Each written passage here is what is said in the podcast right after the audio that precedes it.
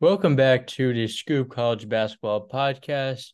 We are back for another episode. Which it's been a few weeks, but we thought we would get one last episode in before we started doing our conference previews, which will likely probably be our next like episodes for a while. Don't you think it's about time for that? Yeah, Kyle? it's yeah, we got a lot of ground to cover, and uh especially after you know, just getting the August, I think was big. You know, July's a real, real dead period. So yeah, now we're I mean, in August. I think uh we can we can start uh getting into that stuff. So yeah, I mean we we hit uh, double digit days until the college basketball season. We're at 95 today, and if you haven't been keeping it paying attention, we are uh, we have a YouTube series going on where every day we release a video. Um, we're doing a top 100 countdown and counting down the top 100 teams in the country going into next year. Today, number 95 was Weber State, who is a team I really like, but we'll have stuff to say about him if we end up doing a conference preview of every conference, which we might we might do like short ones for like the non like Power Six. Do we want to like, start with the big ones or work? I don't know. Up? We we can figure it out behind the scenes, but we should right. you should uh, get the listeners some more entertainment. But yeah, as I was saying, we're kind of doing just a recap episode of the like the main news and notes. Every college basketball headline that's happened in the past like two weeks, because surprisingly, for it being late July and early August, there's still been stuff happening. Guys are still entering the portal. International recruits are falling out of the sky, and just some more like overall major college basketball news is happening. But we should touch on the portal first. And the first name that we're going to hit on is Chris Ledlum, who committed shortly after we did our last episode. So it's not super new news at this point. We did allude on the last episode that St. John's was probably going to be where he went. But I think I think he actually did sign like yesterday, so I guess it's still kind of relevant news ish. But yeah, Chris Ledlum is like a I think like six seven, six eight power forward. Definitely a high major caliber athlete, pretty skilled, physical. Yeah, so coming from Tennessee where he committed this offseason, but originally coming from Harvard, we're both Ledlum fans, but more than more than just Ledlum, like this fills a huge gap for St. John's because he is a like plus level power forward and he's a true power forward, which they did not have. So I mean, this is this has been done for a while, but what are your just like quick thoughts about how yeah uh, when it came out like obviously you know all the overreaction uh, side of me comes out but i really don't think it is one like um yeah it's kind of what they needed it's it was like you know the last infinity stone to uh that starting lineup you know they had glenn taylor starting at the four um and you know now they can really start someone really good and skilled and chris ledlum you know he's really good downhill scored all three levels. Um, like why why not? Like why couldn't they compete for a Big East title, right? Like I mean, you got Rick Pitino.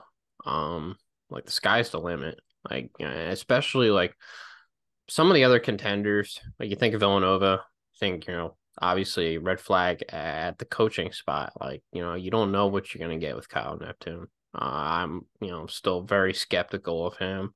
Um, you know, and uh, the others, you know, Shaka, Dan Hurley, obviously, but you know, Sean Miller's had his question marks too. Um, so hmm.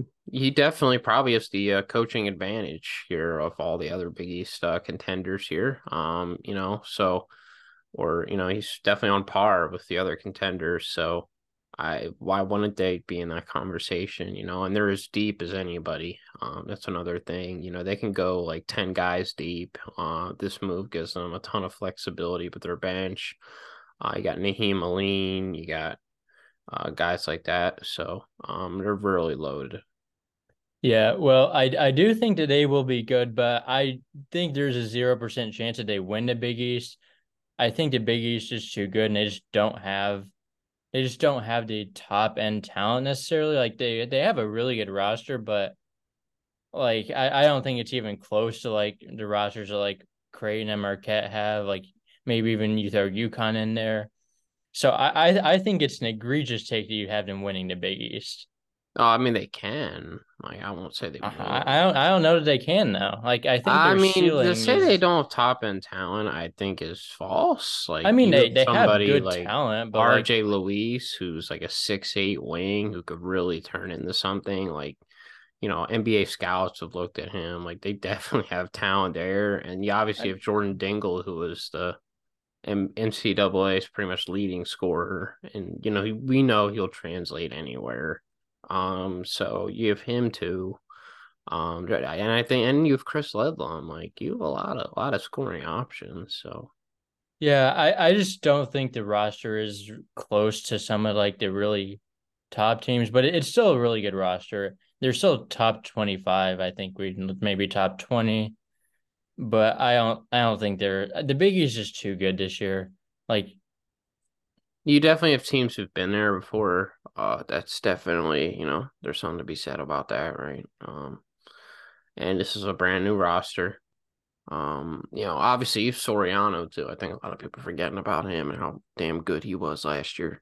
Um, but yeah, he's really the only returner. So, you know, there's obviously yeah. that route. And I know that's why people are a bit hesitant, but they definitely have the potential to go head to head and toe toe to toe. I feel like, but yeah, I mean, okay. So, so what what do you think? Like, uh, getting away from that conversation, but what do you think? Like a realistic expectation for St. John's fans should be in year one? Um, I mean, I think just start with the tournament bid, but let's just say uh getting out of the first four like let's just you know let's hope they're not a first four team for this uh third time in like what uh, they were an 18 with Shamorie Ponds. Um, yeah.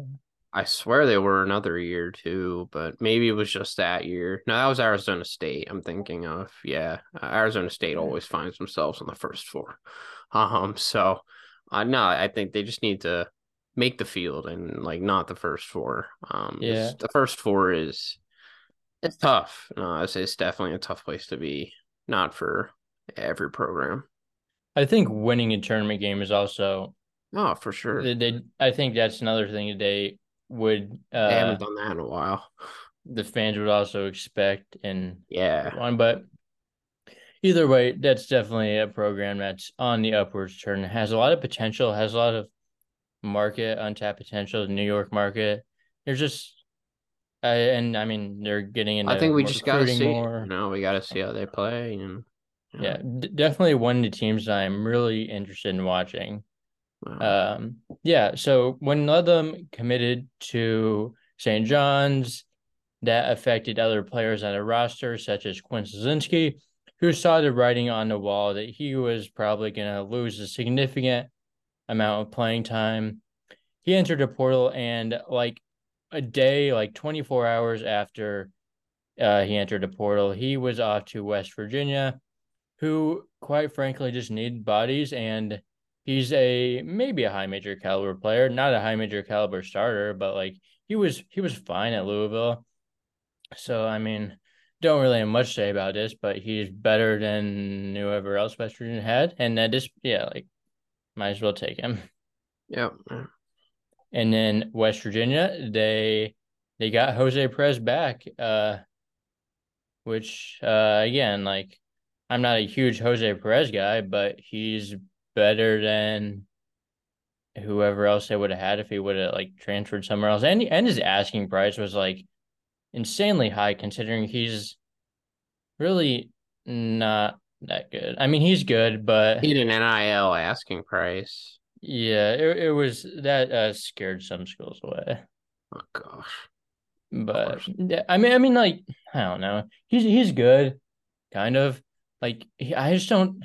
I just think he's a player that doesn't really translate well up levels, which I mean, because like he can't really shoot. Like I don't. His play style is really weird. He's not a traditional guard. Like yeah, he he's like a three four who's like kind of a good passer, but like right he's know. a three I, or four, but he's really undersized for three or four. Yeah. That's a he, he's he's big though. Like he's not like tall, he's but he's strong. pretty big. Nah, he is strong. Sure. But either way, West Virginia, I'm still not really in this roster, but they do have some good pieces. But um, Kansas transfer Marcus Adams Jr. is off to Gonzaga. Not sure if he'll be eligible this year because he entered a portal obviously significantly after the deadline, but he's also hasn't. I mean, he never played for Kansas, and he was in the 2023 class, so I'm not sure if he's going to get a waiver. I'm not sure if it really matters. I'm not sure if he's really going to do that much this year. But I mean, it's definitely worth the swing for Gonzaga. Like, see, like a top 50 four star recruit that's open yeah. might be where, to where would he even play? That's what I'm trying to figure out. Uh, um, I mean, let me check Gonzaga's roster. They have Anton back too, don't they? Yeah, they do, and Anton's going to be the starting four if I'm right. not mistaken. But I mean, yeah, I guess I do have like Ben Gregg, Caden Perry, um, Braden Huff. No, he's going to so, go and Ike, of course. So yeah, right. so it would probably be best if he just didn't play this year anyway and redshirted. Yeah.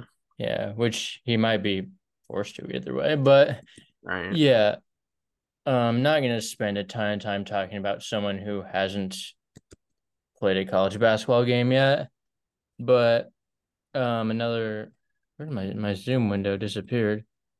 Um, but yeah, Arkansas transfer uh transfer in was Keyon Menifield, who will be redshirting because he is academically ineligible this season, which is not great news. So um I'm not sure where my are you still there?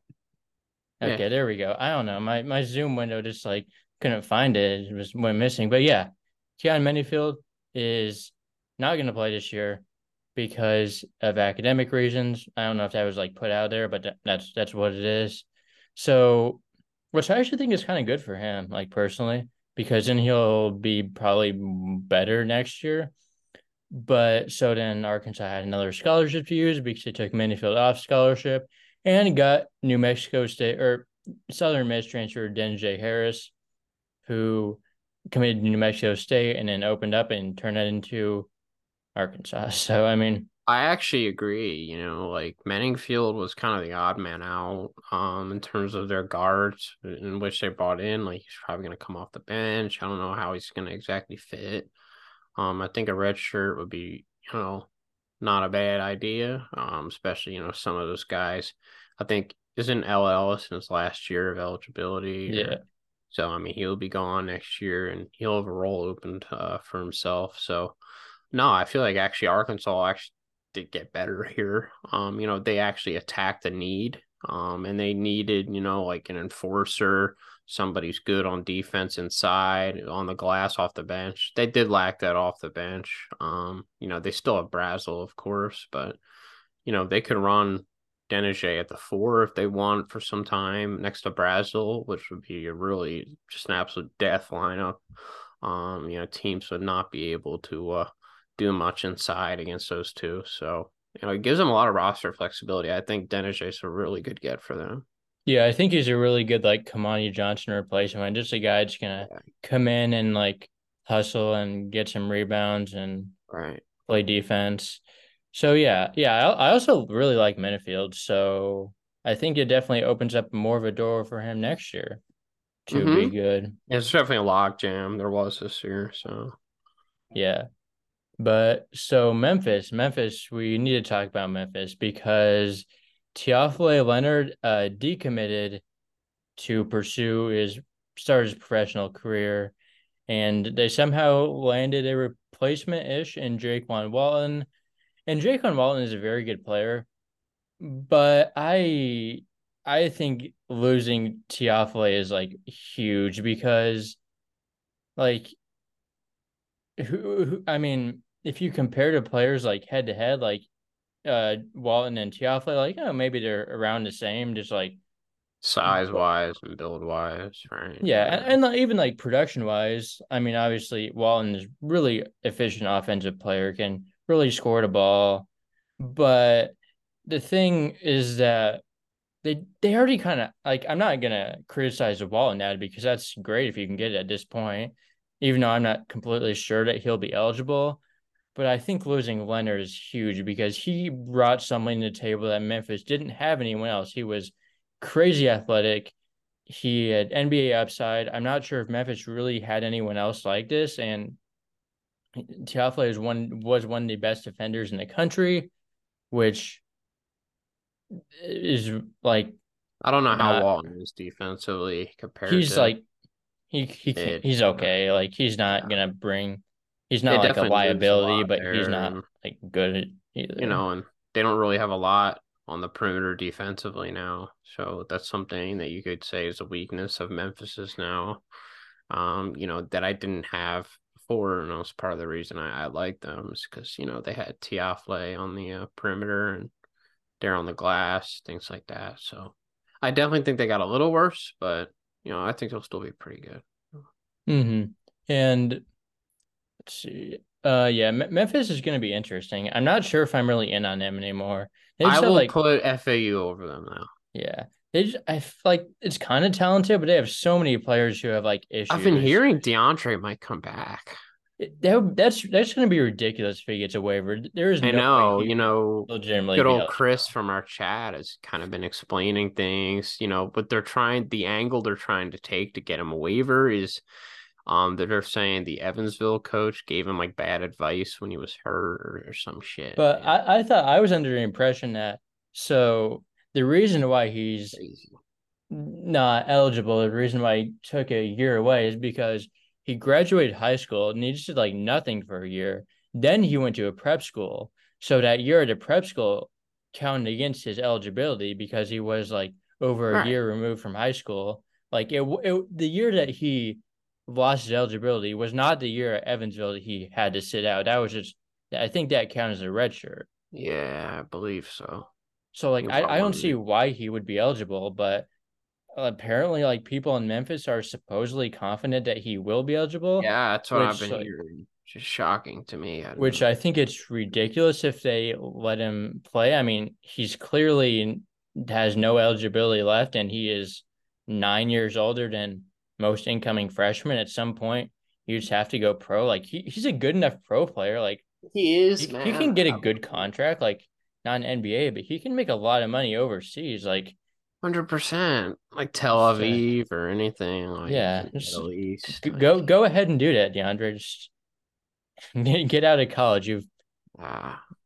been here long enough. But if, if he does come back, job. he is. I will think a lot higher Memphis as a team with him back. She is really. Oh, good. of course, right? Know.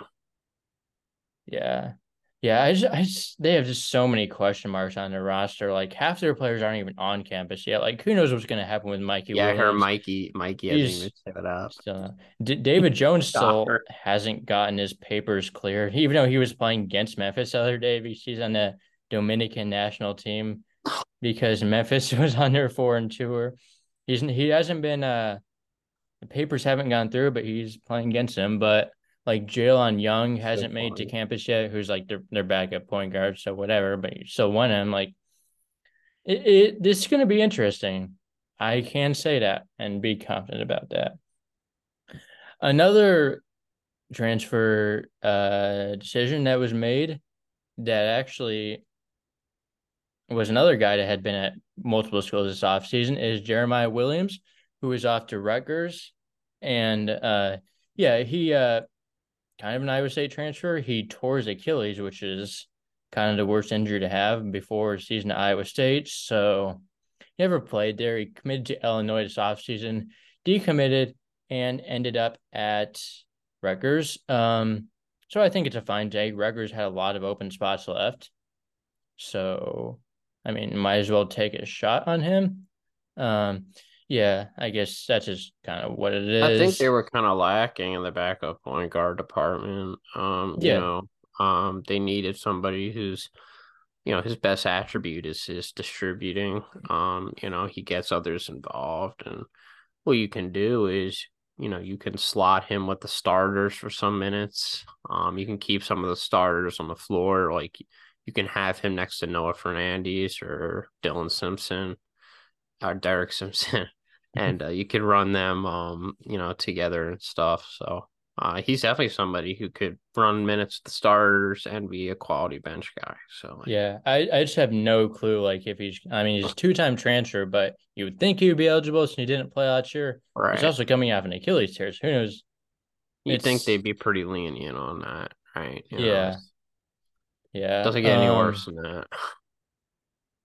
Um. Yeah. Speaking about records, did you hear that? Supposedly, Paul Mulcahy is unhappy at Washington. And why would that be? Uh, that that's a good question because um, I don't know. Maybe the checks aren't coming through because the only reason he went there is because he, he got money, and then supposedly Rutgers like closed the door on him. So who who knows if he'll be staying at Washington or not? But oh, that will be going back to Rutgers. No, sure. Rutgers has closed that door. Um, um, it's interesting. I didn't see Paul as a money guy, but you know what? Like maybe in his last year, he's trying to get a nice check before he goes overseas. So yeah, I mean, I don't know. Word on the street was that the check was for 400k. So it's solid. Who knows? Something. Maybe he didn't get that, and maybe that's why he's unhappy. But it's August, and guys are still entering the portal. In mm-hmm. uh, Ball State guard Boogie Coleman entered the portal on August 1st, which is absolutely crazy. I'm really torn what to think about this because on one side, like this is ridiculous. You're entering the portal on August 1st after saying you'd be back, and if you had the intention to leave the whole time, you could just said you were leaving and then like waiting to actually graduate to do anything. Right. But it just other time, like college basketball like these players are becoming like a business like these are business moves and quite frankly the best business move for Jarron Coleman is entering the portal at an extremely late date because he's not like that great but at the same time he's better right now than anyone else who's really out there like yeah you, you're you're a Missouri fan he was he was terrible at Missouri oh yeah I know Jeez, I just remember he was a Missouri Tiger. he, was. I didn't he was, remember that. He was. don't that, that. that. That Missouri team is probably something that is not too uh, much. Yeah, this Cuonzo, this Cuonzo transfers, man. Yeah, brutal. But yeah, like Coleman, Coleman went back to Ball State because he, he had been at that was his second stint at Ball State this year. Um, but yeah, it's uh, I'm really I'm really torn because like he's going to get a bag from someone. Is he a high major player? I mean, he wasn't really at Missouri, but no, I don't know. He got a little better, right?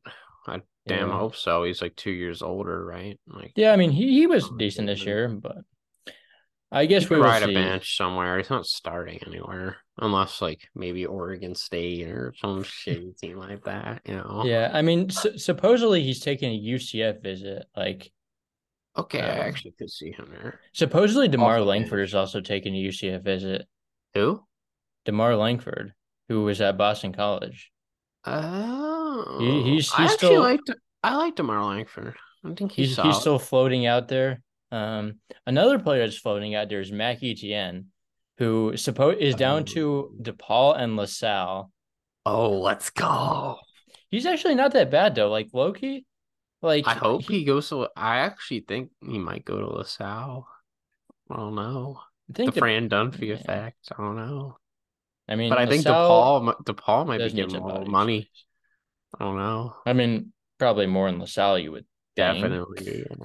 But yeah, like Etienne is not like that bad. Like he's not that great, but like he has three years of eligibility left. He's played on a top five team last year where he showed some flashes. Like yeah, if you're either one of those schools, you want him. Like, and both those schools are in desperate need of some bigs.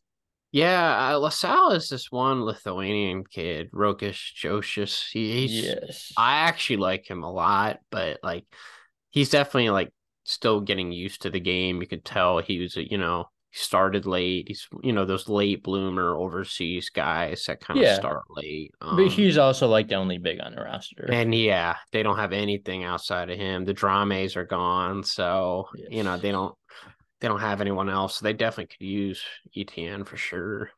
Mm-hmm. Yeah, he definitely had some good games at times. Um, and today, uh, South Florida center Malik Ewan has entered a portal. Um, probably just didn't work out at South Florida because I, I thought he would start, but I don't know what went down there. I mean, he just entered a portal like an hour ago, so I don't really know anything, but I guess we'll just see what happens. Um, mm-hmm.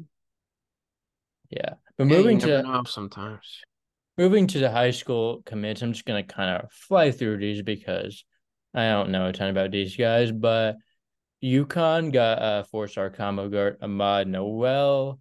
Uh, four star big man John Bol has committed to Ole Miss, 40 time being at least. John Bol has had a weird recruitment because, like, a month or two ago, uh, for anyone not familiar with the situation, a month or two ago, he committed to Florida and then decommitted fairly quickly. Oh, it was yeah, like, him. It, it was like a few weeks. So, like, whatever, just probably shouldn't have committed there in the first place. But then the weird part was that um like uh, like a week or so ago he released a top four that let me pull it up what the schools were i know like it was like ohio state utsa um but Ole Miss wasn't on it which was um in- interesting uh let me pull it UTSA. Oh. Yeah, yeah. It was Ohio State, UTSA, Georgia Tech, and USC. Then like two days later, he's like rumor or he's not rumored. He is like reported to take an official visit to Ole Miss, and now he's committed. So I don't know, but he he's kind of good. Like he's he's doesn't like Ole Miss have all these bigs on their roster? You got Sharp, got I mean, they won't have Sharp after this year. Oh, that's right. Yeah, he's next year, and Sharp will be out of eligible. Okay. Yeah. Right. Um. Yeah, Creighton I got a four star in Jackson McAndrew. Uh, can really stretch the floor, so I'm really excited for that one. Um. Utah got a Turkish prospect in Karahan Figalu. I most likely botch that name. So if you're listening to the podcast, Karahan, just uh, just ignore that. But yeah, he averaged uh, 11.6 points and 4.9 rebounds for Turkey at FIBA U19, which was a good Turkey team. And we will talk about another member of that Turkey team shortly. But yeah, uh, Cal got an international guy that was playing in the U.S um, Serbian. He was Serbian, or he, he he still is Serbian, but he um, was playing high school basketball in New York. And uh, Vladimir Pavlovic, who is a point guard, who uh, I think has got some pretty positive things said about him as like a multi-year like guy like that. Um, Illinois got Jason Jakstys, a three-star forward.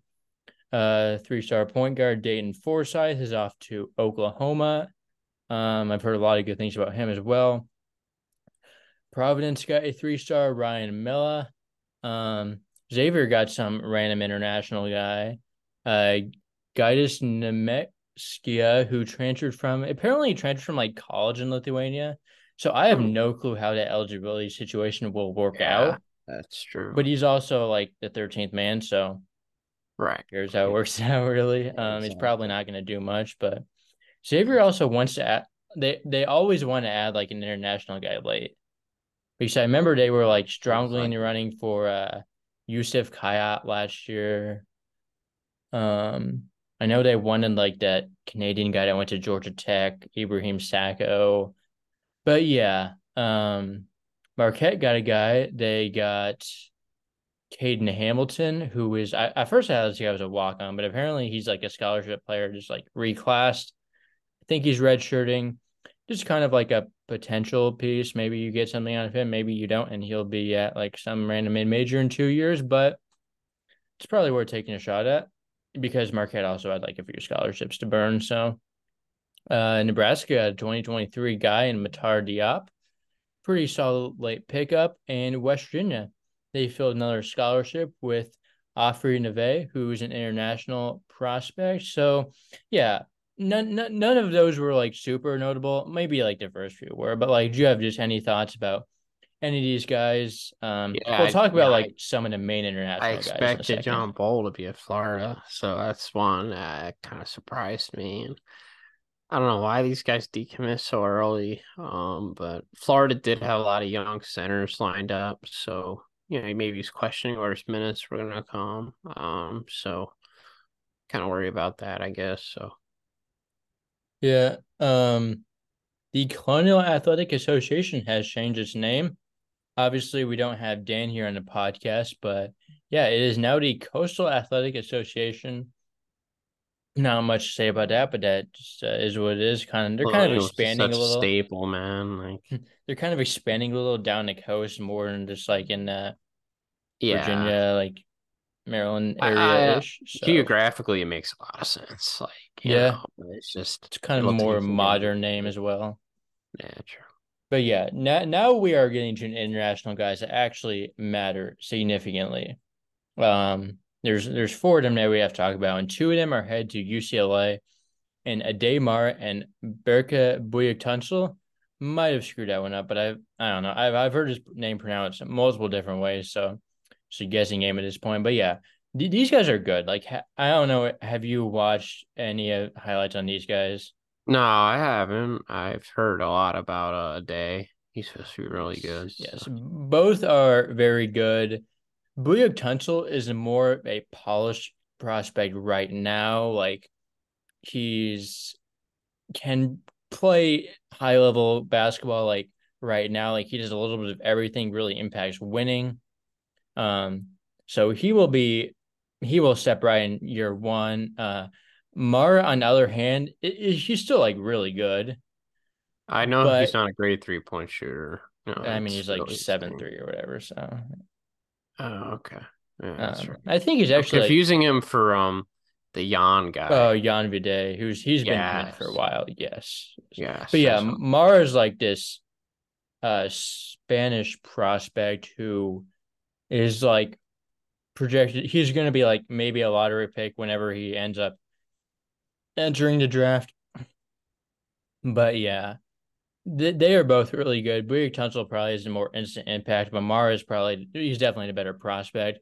But yeah, th- this is huge for UCLA because this really impacts how I think about UCLA. It really bumps him up my power rankings. I think I have him around twentieth now with the additions of these guys who are not official yet, but like they basically said like they're just they're just waiting to like actually announce the signings of them.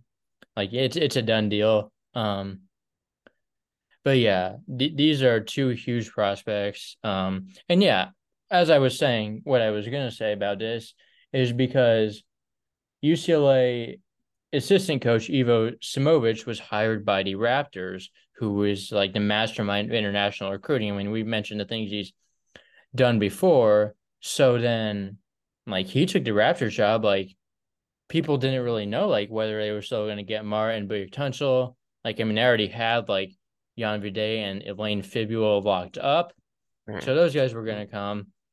But yeah, so then they they did hire a guy the other day. I think it was like Nemanja Jovanovic or something like that. He was a UT Arlington assistant. He got hired there, but then I think he he's more or less to replace uh, Ivo's role. But yeah, this this is huge that UCLA was still able to get these guys, which I didn't really know if that would happen. And it, it seems like they're still going to be a dominant international recruiting team. And but yeah, another international guy that has been getting a lot of talk and buzz is Zvonimir Ivisic, who is off to Kentucky. And had you know anything about this guy either? Um, okay, so I think Kentucky fans are overhyping him a lot more. That's what I've than, been hearing though.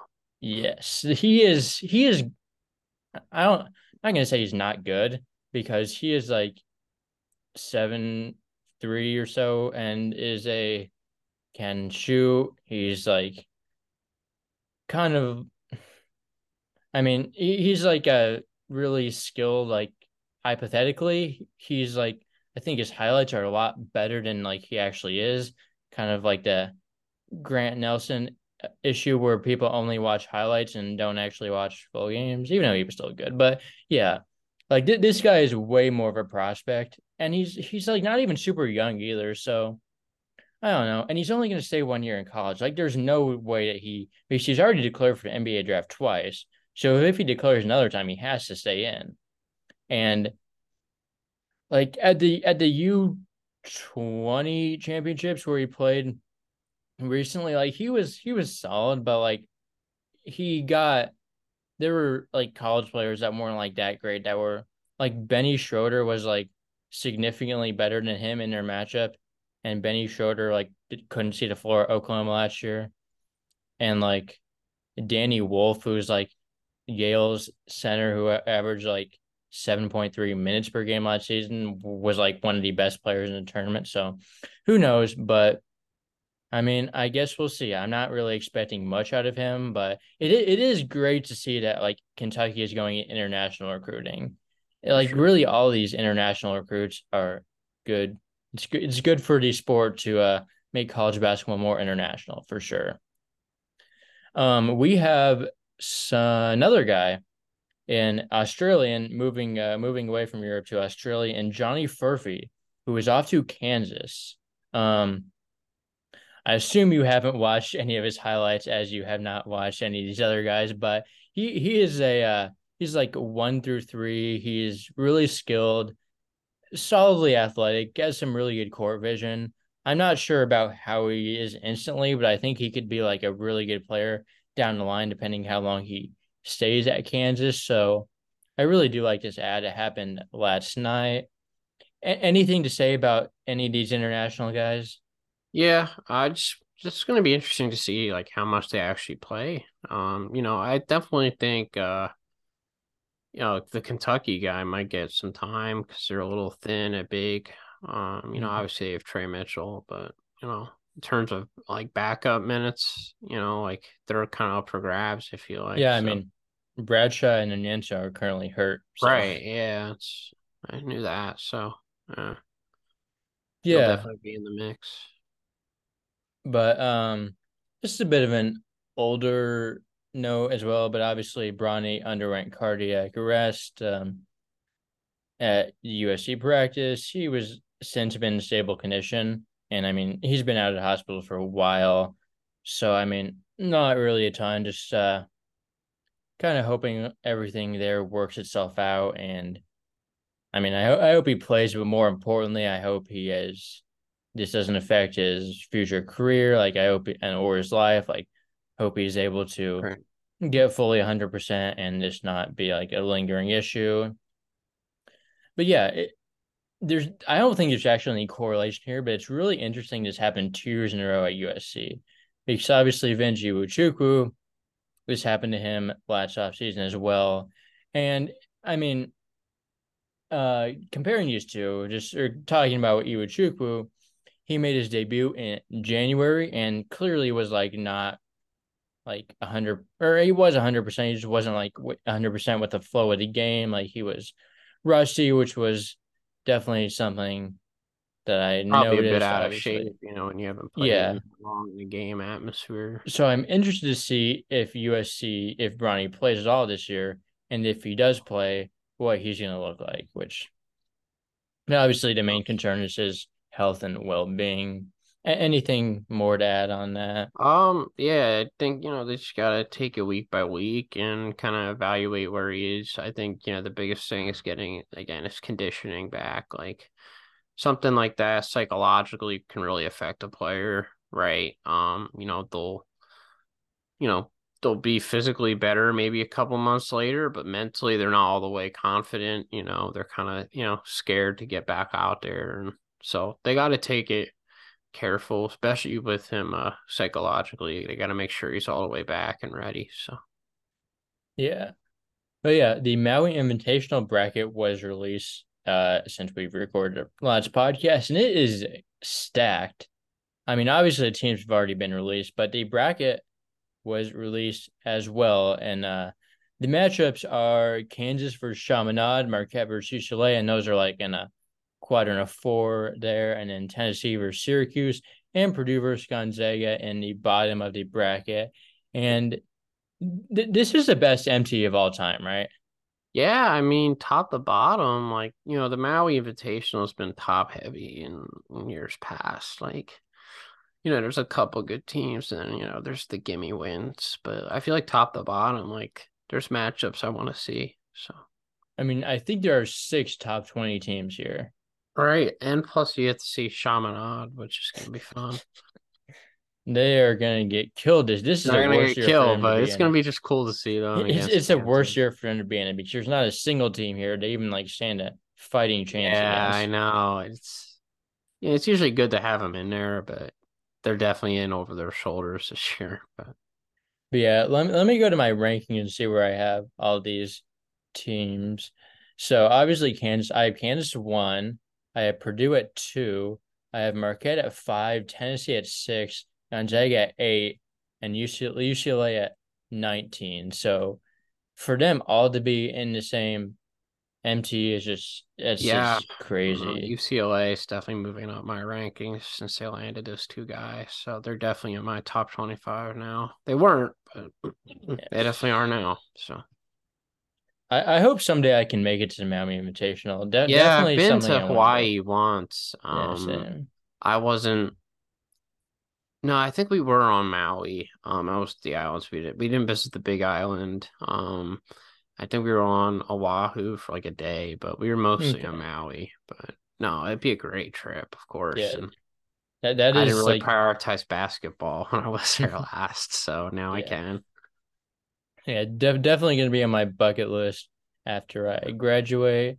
As are many other games. Like, uh, there's there's definitely a lot of uh like arenas and like places I want to go. Like I want to go to GCU because they have a crazy home environment. They do. Like if you're on the West Coast or anywhere near there, like I feel like San Diego State, Grand Canyon would be a really good game to get mm-hmm. to. Yeah, it's yeah, Grand yeah. Canyon apparently. They so. they do play this year. Uh, San Diego State at I, I saw that. I was like, wow, they've really got them on the schedule. That um, that'll be a fun environment. Like it will be. Even Grand if Canyon. the game might not be that close, but you know, it I think could. it could be. You know, like I mean, San Diego State doesn't blow anybody out, so and know. GCU is good. Yeah, I like, don't know. Like, did they still have Ray Harrison or? Yeah, like let me. I have the roster pulled up. They, they have Jovan Blacksher back, who was oh, like hurt yeah, in the last year, but he should be back. They have Ray Harrison. They have uh, Colin Moore from Georgia State. Oh yeah, who was decent. Okay. They still have Gabe McGlothan back. Oh, I liked Gabe. They have like Sidney Curry, who was like, is he's huge. I mean, he he was at Louisville. He was. I was like, about to say I knew guy, he was at Louisville. I was just trying to which, remember. Like, anyone in Louisville last year kind of sucked, but like he's like going to be huge body. I didn't know they still had all these pieces. You know, Grand Canyon really impressed me last year. Yeah. Like you remember, um, you know, when they made it against Iowa a couple years back, I was mm-hmm. not impressed with them at all. Like they they couldn't hit crap against you know an awful defensive team. yeah. But this year, like they first half, they were toe to toe with Gonzaga. Like no, it was they held their own for a while, much longer than people thought. Um, you know, they made a lot of shots and they have a lot of shot makers. Um, mm-hmm. definitely. So be fun. Yeah, and just like continuing down the roster, they have like Duke Brennan, who Arizona State transfer. Josh Baker was pretty decent player for them last year. They have Tyon Grant Foster, who is speaking about cardiac arrest. He's a guy who underwent that at uh, DePaul and is now supposedly cleared to be playing college basketball again, which is also this is good news. And I he's a real wild card because he could be like really good, but he also hasn't played basketball like two years. So it's uh, right. You just don't know. Could see a similar like situation to Keyonte. Hopefully, hopefully we do because Keyonte was surprisingly very good this season. But yeah, they also got Luke Ward from Oregon, who's decent. So yeah, th- this team is going to be really good. But yeah, definitely, definitely on my bucket list to see at some point. You ever been to the Garden? No, I haven't. I haven't been that many places. I'm about to say, you know, Um, I know you've probably been focusing on the West Coast bucket list, but there's yeah, definitely well, quite a few on on the yeah, uh, de- definitely, Coast. definitely a lot of East Coast. The Palestra is definitely one I have to get to at some point. Yeah. I know you've probably been to it multiple times. Mm-hmm. No, it's so. so fun. Yes. Uh, we have some realignment news, which is really starting to pick up, really starting to be a big deal. Uh, the, the big the big news is Colorado. Well, the big news is official is Colorado moving to the Big Twelve. They're back in the Big Twelve, and I mean their athletic department is on the rise with football, uh, kind of being having some energy in them. Basketball, I mean, these moves are obviously all based on football, but their basketball program is trending in the right direction. I'd say.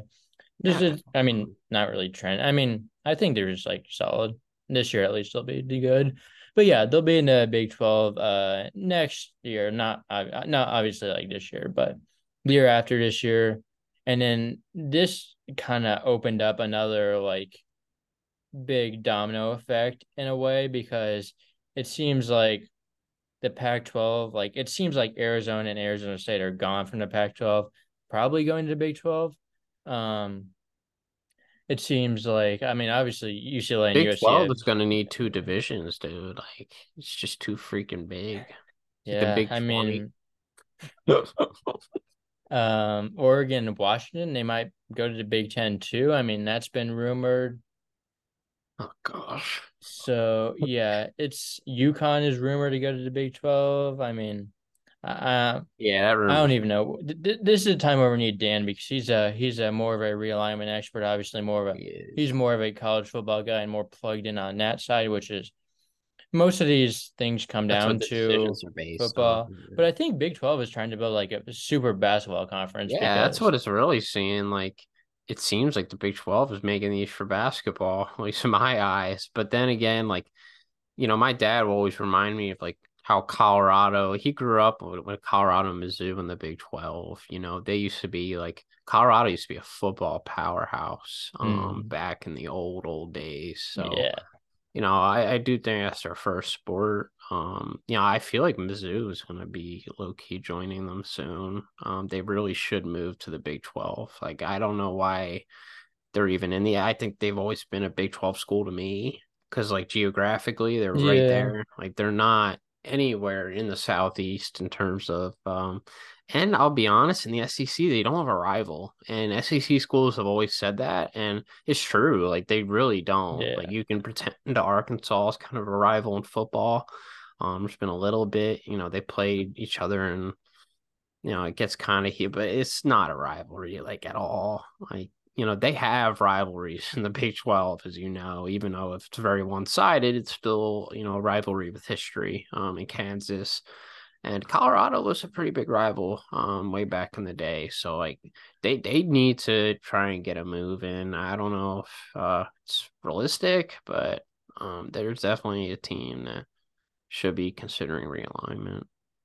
Yes, uh, we have, yes, uh, yeah, it, will be interesting to see what happens with like the Pac-12, the ACCs might also be falling apart. Who who knows? Um, we'll see. It seems like they're moving towards like a Power Three conferences, or seems like it. We will see how that happens, but um, yeah, uh, some more college sports related news as uh, these Iowa and Iowa State players are being investigated for gambling and I mean it started with Iowa State quarterback Hunter Dekkers was like kind of the first domino to fall, which uh, Iowa State fans aren't too upset about that because he wasn't he wasn't really that good, but but more of the problem is uh he was throwing games.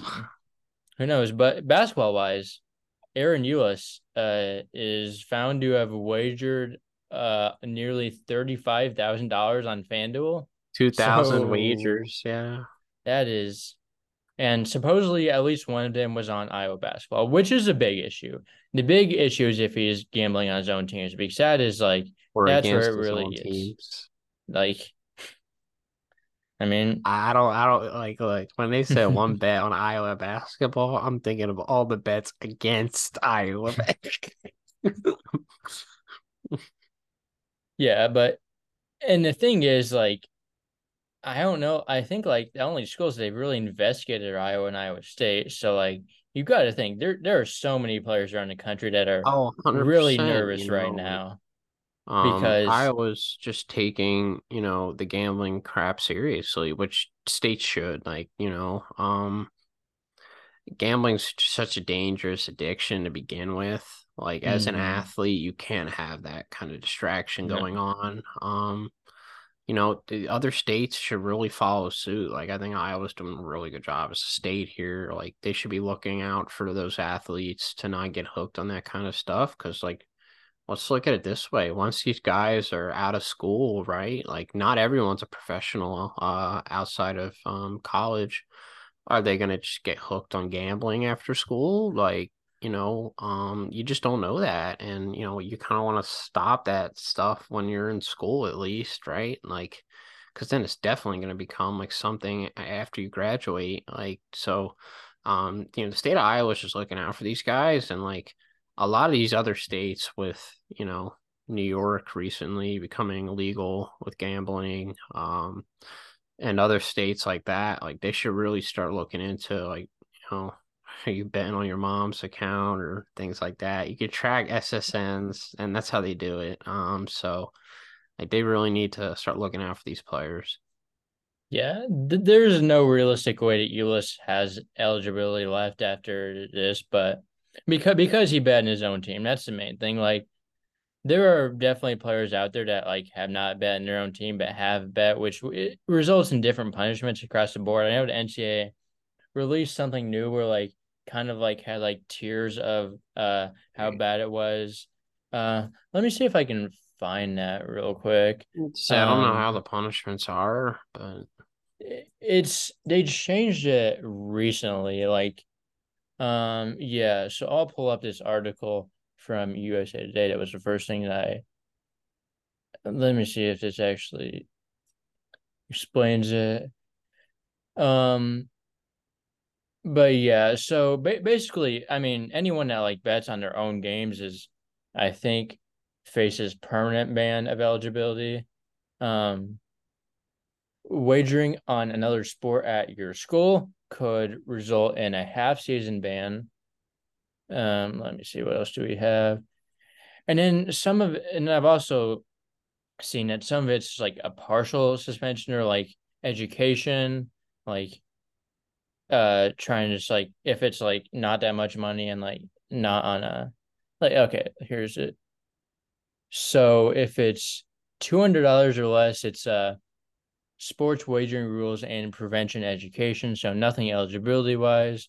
Uh, $201 to $500 of gambling. It's a loss of 10% of a season of eligibility, plus rules and prevention education. 501 to $800 is loss of 20% of a season, uh, plus uh, prevention education, stuff like that. Greater than 800 is loss of 30% of a season of eligibility.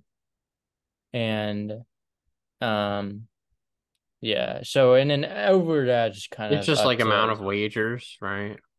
Yeah. But yeah, Ulis wagered like thirty five thousand dollars. So we and then two thousand separate wagers. So mm-hmm. like he's mm-hmm. way off the scale. Like yes, he's receiving the maximum penalty. Which isn't like, I mean, like it isn't like he's not just like throwing like huge amounts of money at like every game, which is I mean, you don't want to see any of this, but it's probably, I mean, you'd rather have him not wagering a ton and like betting like right. thousands of dollars. That, that's where he gets really out of, of hand. But right. yeah, he is, uh, he will likely not be eligible anymore. So he can uh, continue his FanDuel stuff right. uh, without any penalties because he won't be an athlete anymore. But yeah, speaking about Nebraska, I'm a big fan of Jamarques Lawrence. So this is this is some great news. It opens up the door for Lawrence to really step in because he was great down the stretch and is probably better than Ulis anyway, and he gets more playing time. So I didn't really think Ulis was ever like better. that great to begin with. But yeah, Nebraska has been playing their international tour. Ulis is with them, but not allowed to play any games. Uh yeah, Nebraska's Nebraska's like starting walk-ons now, but one of their walk-ons that they have is actually kind of good. He's he's from Nebraska and like has like low major offers and Apparently, hmm. might be in the rotation this year. So yeah, yeah, their bench is going to be pretty sus. Yeah. Um, they have a good starting five, but like, I mean, they have like Alec off the bench. They have like, oh yeah, they do have Alec. Who else they have off the bench? Like, uh, like CJ Wilcher. I mean, they have like CJ's a good bench piece. Eli Eli Rice is uh I've heard some decent things about. Ramel Lloyd is a redshirt freshman. Yeah. and Anything else we need to talk about today? I mean, it's kind of a quicker episode. Everything. It's everything. All right. Yeah. Make sure to follow all, all of our social medias. Um, follow us on Instagram, Hoop Scoop Media. I'm, I'm still going to call it Twitter. I'm not. I'm not going to call it X. Can Can yeah. we agree on that? Still We're not follow us uh, on hopping on that uh non-existent wave because I know everyone's still calling it Twitter. So. It's still going to be Twitter. It's not like you know, like when some like sports teams change their names of arenas, but like it's like some like outrageous name that like I'm still gonna call it the whole thing like Crypt Arena. I'm always gonna call it the Brewer Stadium Miller Staples. Park. Yeah, yeah, Miller Park. I don't even know what it is now, but it's American Family be, Field. it's, it's, gonna be Miller Park for me. But yeah, of course, still gonna call it Twitter. Still gonna be tweeting, even though it's uh posting and reposting now. Right. Not gonna not gonna change that language up for me personally. But yeah, follow us. Hoop Scoop Media, Instagram, Twitter. Follow Kyle at Mid Major Basketball on Instagram. And yeah, subscribe to our YouTube channel. If you're watching us on YouTube right now, uh, hit the thumbs up button, turn on post notifications. And if you're not watching us on YouTube, that is an option if you weren't aware. So yeah, feel free to do that. And yeah, do we have I guess we probably hit everything, didn't we? Probably, yeah. Honestly, felt like we yeah. Did. Well, yeah. As I said, just a little uh, shorter of an episode today, just to uh, kind of get, just to kind of get everyone that listens and relies on us for news just refreshed and yeah. So I think it's officially conference preview season now. So we will be back next week, likely with a conference preview. Um, yep yeah, this so this will probably be my last podcast at home as well as I am moving back to college shortly. So we might see a new setup next week. Yeah, there got the go. duplex. Oh, we we may see a new nice setup, setup next week. Yes, well, yeah, we will see you next week with some conference preview action.